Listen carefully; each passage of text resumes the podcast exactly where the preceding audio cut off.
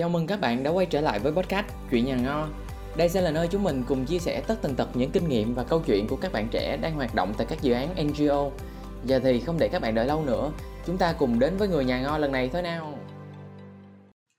Chào mừng các bạn đã đến với số tiếp theo của Chuyện Nhà Ngô, một dự án của Sơn Tạo Foundation. Dành cho các bạn lần đầu ghé đến Chuyện Nhà Ngô thì đây là một podcast để chia sẻ những kiến thức về NPO, NGO với góc nhìn và trải nghiệm đến từ các host cũng như những quan điểm và chia sẻ đến từ các anh chị, các bạn đang hoạt động trong lĩnh vực này.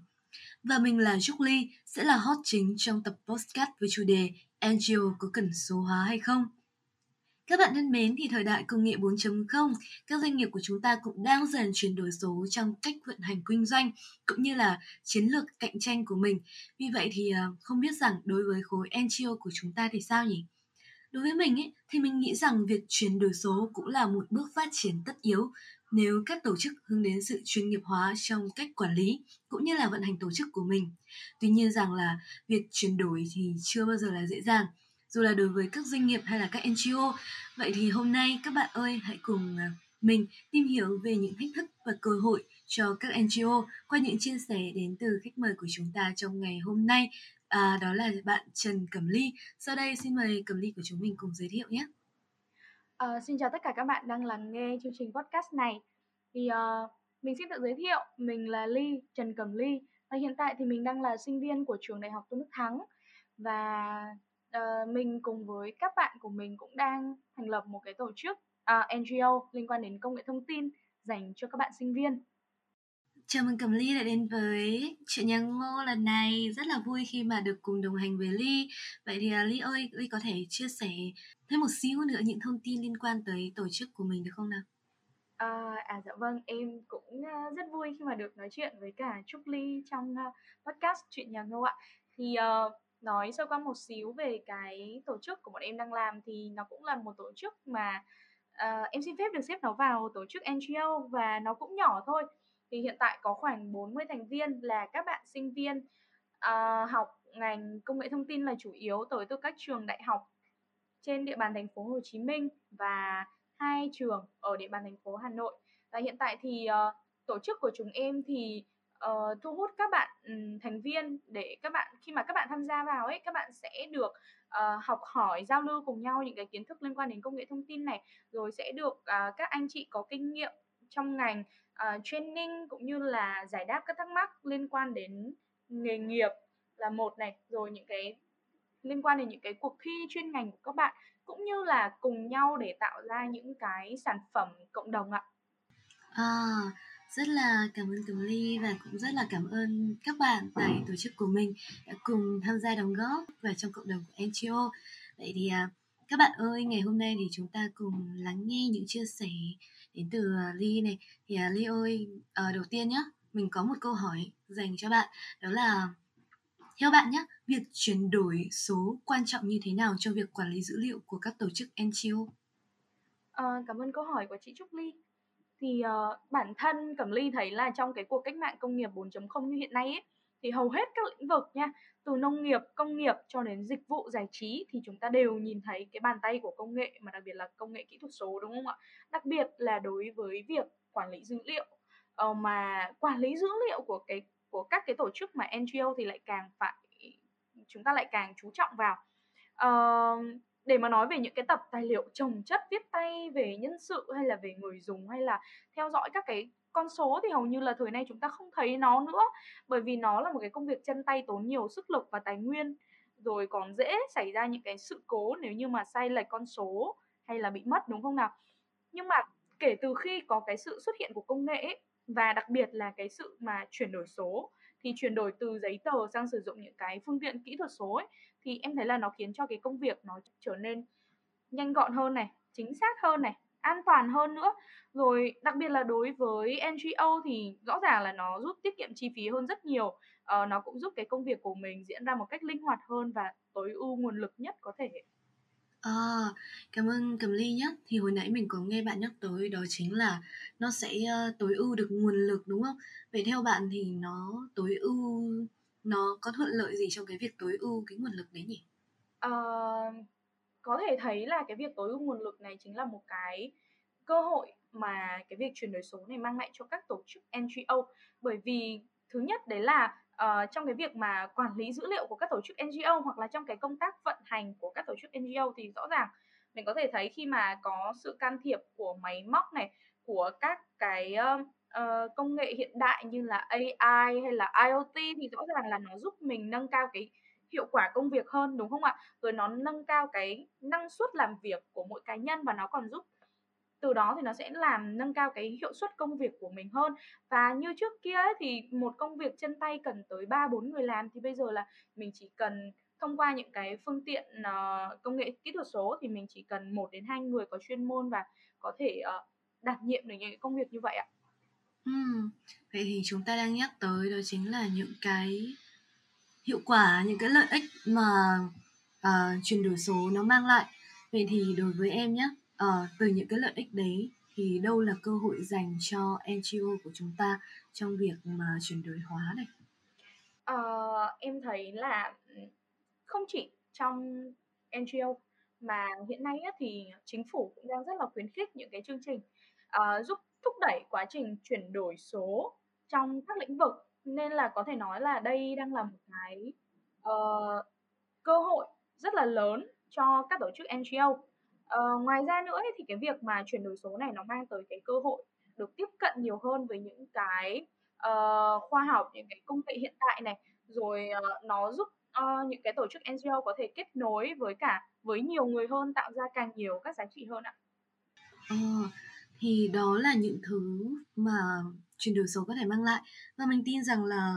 hầu hết, đúng không nào? Hầu hết chúng ta đều nhận thấy cái điều đó khi mà cuộc cách mạng công nghệ 4.0 đang diễn ra thì hầu hết là cái vị trí và cái vai trò của chuyển đổi số nó trở nên nó quan trọng hơn bao giờ hết. Và hầu như là tất cả các hoạt động của con người đều là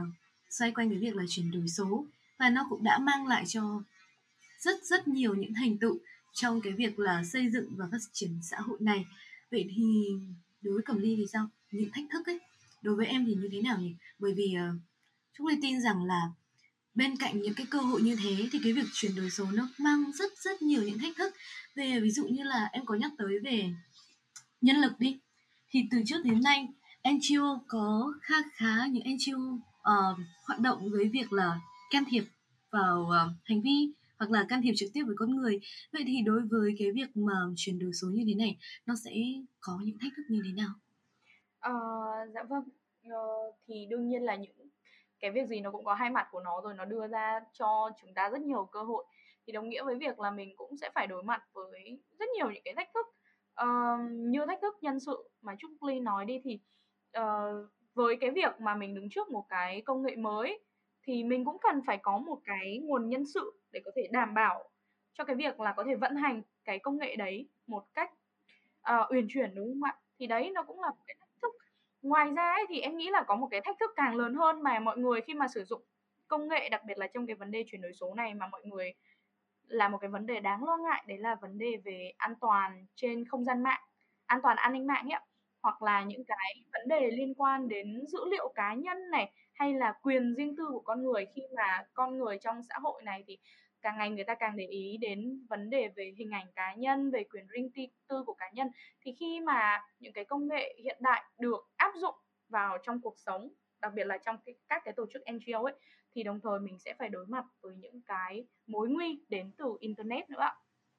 Ừ, đúng, đúng thật là như Cẩm Ly vừa chia sẻ những mối nguy đến từ internet và đặc biệt rằng là các NGO mà chúng ta thường thấy đó là người ta làm việc trực tiếp với con người ấy. Thì cái việc mà cái hồ sơ, ví dụ như hồ sơ làm việc với nhóm đối tượng, nhóm thân chủ của họ, thì nó thật sự là đang là một cái thách thức rất lớn khi mà những cái thông tin đấy bị xâm phạm, hoặc là người ta sử dụng những cái thông tin đấy cho những mục đích không phù hợp, đúng không nào? Vậy thì ờ,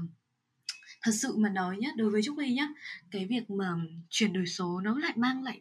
nếu như mà so với trúc ly thì trúc ly lại nghĩ rằng cái việc chuyển đổi số nó mang tới nhiều thách thức hơn là cơ hội đấy. Ờ không biết cẩm ly như thế thấy như thế nào? Nhưng mà đối với NGO của chúng ta mặc dù là nó sẽ tiện lợi hơn trong cái việc quản lý nhưng đầu tiên thì chúng ta phải nghĩ tới là thì chúng mình đang bị tập trung quá về cái việc là uh, chuyển đổi số mà quên đi mất rằng nhu cầu và hiện thực của à, xã hội chúng mình đúng không? Đúng rồi, đúng rồi, đúng rồi. Vâng. Thì uh, theo em ý thì em nghĩ là dù cái gì đi nữa thì mình nên coi công nghệ nên coi những cái thiết bị những cái sản phẩm những cái kỹ thuật số đấy nó chỉ là một cái công cụ để uh, hỗ trợ đắc lực hỗ trợ nhiều hơn cho mình trong cái trong những cái công việc mà mình làm ví dụ như là trong cái quá trình mà mình lưu trữ hồ sơ thì mình có thể sử dụng blockchain có thể sử dụng những cái uh, cloud công nghệ lưu trữ đám mây để mình có thể lưu dữ liệu một cách nhanh hơn truyền dữ liệu một cách dễ dàng hơn. Nhưng nó cũng chỉ nên dừng lại ở một cái gì đó gọi là một cái hạn chế nhất định ạ. Có có nghĩa là mình chỉ mình không nên quá lạm dụng nó mà mình phải bắt nó trở thành một cái công cụ cho mình chứ không phải là mình lệ thuộc vào nó. Thì đấy là cái suy nghĩ của em bởi vì nếu như mà cái việc cái việc ứng dụng kỹ thuật số này này nó giống với cái việc mà mình đưa internet vào với cuộc sống của con người trong quá khứ thì con người của mình cũng đã phải mất một khoảng thời gian rất dài để chống chọi lại với những cái hậu quả mà những cái thách thức của internet mang lại ạ. Thì đúng là đúng là nó có nhiều thách thức hơn là cơ hội. Nhưng mà em vẫn thấy là nó sẽ có một cái cơ hội rất là rộng mở nếu như mà mình biết cách quản lý mình biết quản lý một cách hiệu quả và sử dụng nó một cách đúng mục đích ạ. Ừ, Trung hoàn toàn đồng ý. Ờ, Tức là nên coi việc chuyển đổi số này nó trở thành là một công cụ để phục vụ cho cái việc là chúng ta hành động vì cộng đồng đúng không nào? Mà hành động vì xã hội này hơn uh, chứ không phải là mục tiêu chính đúng không? Đó và vậy thì rõ ràng là các NGO của chúng ta trong quá trình mà chuyển đổi hóa cần phân biệt đâu chính là mục tiêu và đâu là cơ hội, đâu là công cụ để mà chúng ta uh, phương tiện để chúng ta có thể phát triển đúng không nào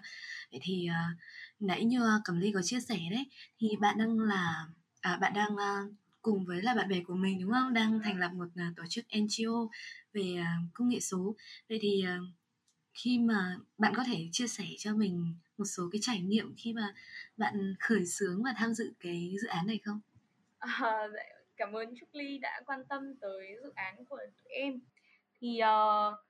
Thực ra thì bọn em cũng chỉ là sinh viên thôi và em thì em sinh năm 2002 nghĩa là bây giờ em khoảng em đang 20 tuổi. Em thì vừa học xong năm 2 thôi và những cái bạn gọi là founder đi, những cái bạn cùng sáng lập với em đi thì các bạn cũng bằng tuổi với em thì hiện tại các bạn cũng chỉ là những sinh viên năm 2, năm 3 và thôi. Và bọn em khởi xướng cái dự án này thì dựa trên cái thế mạnh của các bạn và cái mong muốn là có thể gây dựng nên có thể xây dựng một cái nơi mà để có để mình có thể giúp đỡ được những cái bạn sinh viên những cái bạn học sinh học sinh đang là mông lung về uh, bộ môn cái bộ môn IT về cái việc mà mình học công nghệ thông tin nó có đúng hay không. Rồi ngoài ra nữa thì bọn em cũng muốn là nó trở thành một cái nơi để giao lưu học hỏi lẫn nhau này rồi cùng nhau chinh phục những cái giải thưởng hoặc là tạo ra các cái sản phẩm để phục vụ cho cộng đồng. Uh, bởi vì tất cả các bạn ở trong đấy thì hầu hết đều là những bạn uh, sinh viên của ngành công nghệ thông tin và chúng em đến với nhau thì rất là gọi là cởi mở trên tinh thần là học hỏi chia sẻ và giúp đỡ lẫn nhau thôi ạ À, vậy thì trong cái quá trình mà chúng mình tham gia với nhau ấy thì và cũng như là xây dựng uh, tổ chức của mình với cái um, chuyên ngành IT đúng không? Thì không biết rằng là cơ duyên nào để em có thể đến với cái ý tưởng này và cũng không biết rằng là trong quá trình đấy thì trong quá trình trải nghiệm của em ấy thì uh, nó có gặp cái khó khăn gì không? Tại vì nó nhắc tới IT thì chị nghĩ rằng là có một số bạn sẽ khá là sợ ấy bởi vì IT nó mang tiếng là nó bị mang tiếng là khô khan đúng không nào?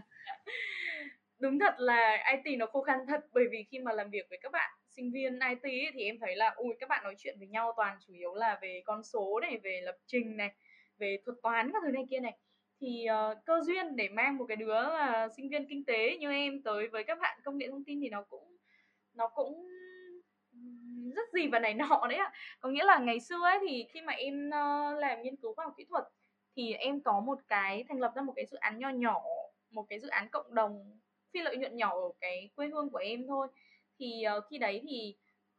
em đã bắt đầu áp dụng cái gọi là cái cái cái chuyển đổi số này vào trong cái dự án mà em đang làm ấy ạ. Có nghĩa là em mong muốn là có thể tạo ra một cái em muốn ứng dụng công nghệ để mình có thể tạo ra một cái uh, website có thể mang những cái sản phẩm địa phương tới nhiều hơn với khách nước ngoài. Thì khi đấy em bắt đầu tìm kiếm những cái người bạn mà cùng chung chí hướng với em và và có chuyên ngành về công nghệ thông tin để có thể giúp em trong cái việc này. Thì khi đấy thì em gặp thêm một bạn uh, founder hiện tại nữa và sau cái dự án về cộng đồng ở địa phương em đấy và em kết thúc cái việc mà nghiên cứu khoa học của em thì bước vào cái môi trường đại học là bọn em gặp thêm một bạn founder thứ ba đấy, thì khi đấy mà bọn em mới nghĩ ra là à tại sao sinh viên bây giờ ấy, người ta đang rất là mông lung trên cái con đường học tập của mình, đặc biệt là những bạn sinh viên IT nhé có rất là nhiều bạn vào học được một kỳ, hai kỳ và cảm thấy là học về toán, học về data, học về thuật toán nó quá khó. Và các bạn lại nghỉ ngang. Trong khi lại có nhiều bạn, khi mà các bạn chưa học cái ngành đấy thì các bạn luôn nghĩ tới là à IT hả? Học xong rồi mai mốt ra trường lương nghìn đô này được làm việc tại những nơi sang chảnh các thứ này kia. Đấy thì uh, bọn em mới dựa trên những cái cái cái kinh nghiệm những cầu đi của bọn em và đặc biệt là của hai bạn co-founder còn lại thì hai bạn cũng là những cái bạn mà tự học IT từ rất là sớm và uh, khi mà bước chân vào đại học thì các bạn đã có một cái vốn kinh nghiệm nhất định rồi. Thì khi đấy các bạn cũng muốn là à mình cũng mong muốn là mình có thể chia sẻ cái kiến thức mà mình biết được cho các bạn sinh viên IT khác. Rồi ngoài ra thì cũng muốn là uh, từ những cái kiến thức của mình ấy có thể tạo ra được những cái sản phẩm công nghệ để giúp ích cho cộng đồng. Dạ thì đấy là cái cơ duyên của bọn em. Còn khó khăn thì cũng khó khăn nhiều lắm ạ tại vì bọn em không phải là sinh viên của cùng một trường hay là sinh viên của cùng một thành phố mà bọn em kết nối những cái bạn sinh viên có chung mục đích chung lý tưởng với nhau thông qua mạng xã hội.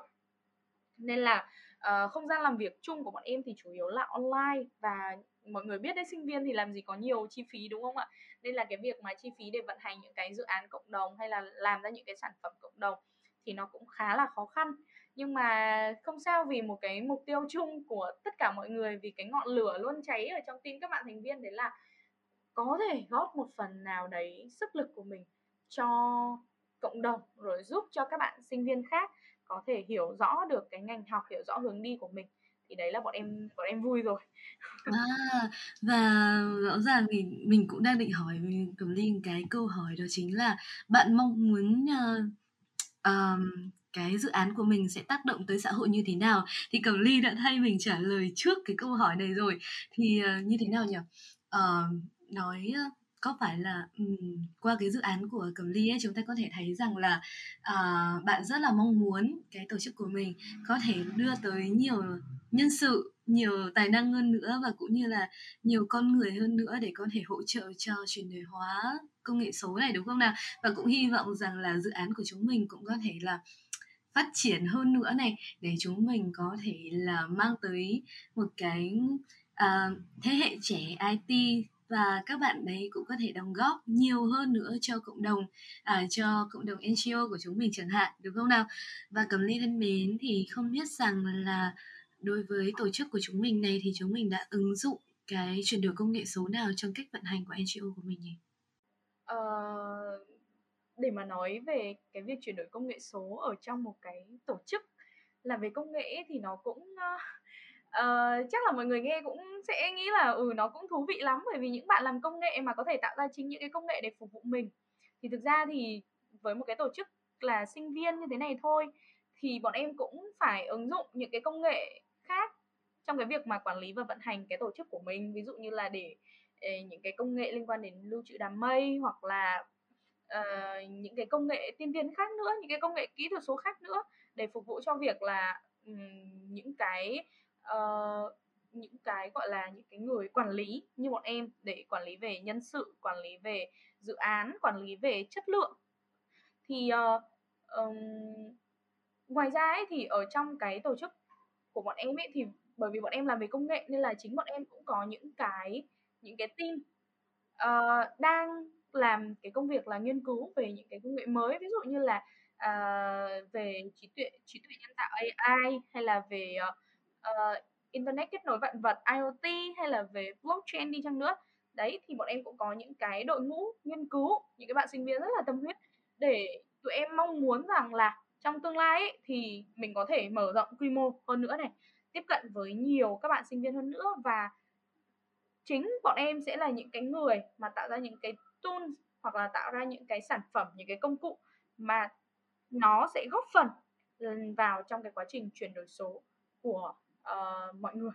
mà không chỉ là của bọn em dạ.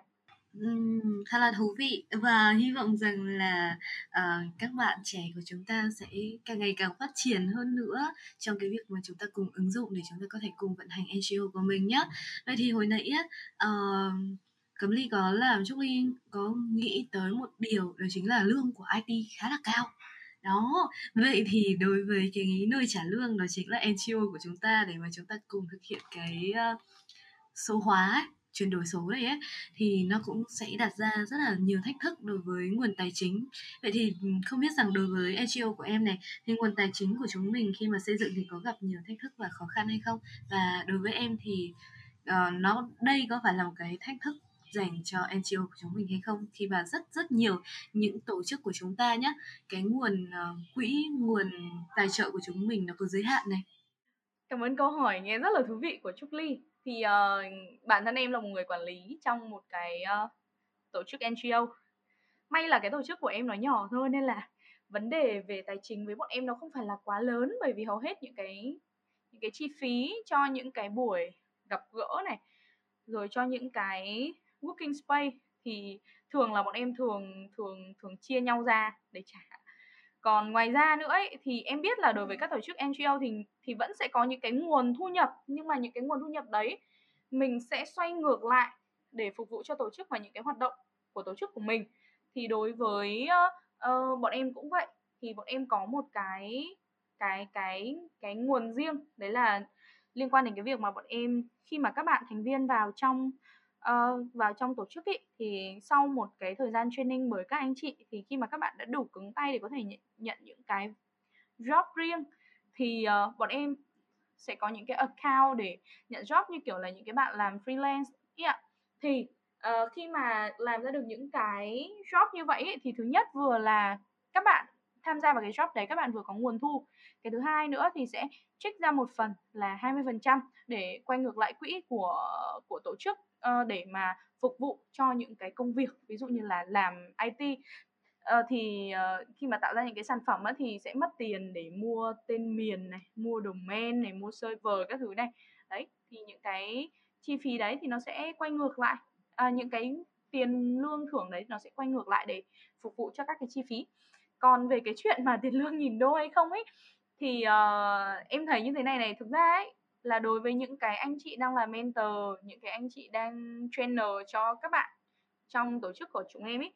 thì đúng đúng thật là các anh chị đều có lương nghìn đô. Không phải nghìn đô thì cũng phải đâu đó rơi vào khoảng 18, 19, 20 triệu thậm chí có những anh chị đã có lương một nghìn rưỡi hai nghìn rồi. Thì uh, các anh chị đều đưa cho bọn em một cái đấy là thứ nhất các em phải đào sâu một cái thế mạnh của bản thân mình. Cái thứ hai nữa đấy là phải biết được là mình đang ở đâu có nghĩa là trình độ của mình đang ở mức nào để từ đó mình có thể hoàn thiện hơn và đến một cái mức nhất định trong cái lĩnh vực trong cái thế mạnh của mình thì mình sẽ đạt được cái mức lương mà mình mong muốn. Dạ, thì à, đấy là về cái câu chuyện của cái tổ chức của tụi em. Còn về vấn đề tài chính thì thú thực là với ở giai đoạn đầu thì tụi em cũng khá là khó khăn và tiền thì chủ yếu là uh, tụi em xin tài trợ được một ít còn một ít thì đều là do những cái bạn thành lập như em và hai bạn khác để bỏ ra ở phần đầu tiên đấy ạ. Uhm, vậy thì rõ ràng là qua cái câu chuyện của tổ chức của mình thì chúng tôi cũng thấy rằng là thế nào để đối với cái công cuộc mà chuyển đổi hóa này về nhân sự này đấy là đối với tổ chức của Cẩm Ly nhé là một tổ chức về à, công nghệ tạo ra công nghệ đúng không còn đối với những cái tổ chức uh, không làm về công nghệ nhưng mà cũng muốn chuyển đổi hóa thì nó đúng thật là một trong những cái thách thức khó khăn đúng không của Ly tại vì uh, uh, mình phải gọi nhân sự về này thuê nhân sự về này trả chi phí này trả tên miền này vân vân. Thì đúng thật sự là nó là một trong những cái thách thức của NGO chúng ta phải không nào? Rất là cảm ơn Cẩm Ly ngày hôm nay đã cùng tham gia với chúng mình, đã cùng tham gia với người nhà ngô ngày hôm nay. Vậy thì một câu hỏi cuối cùng cho Cẩm Ly nhé.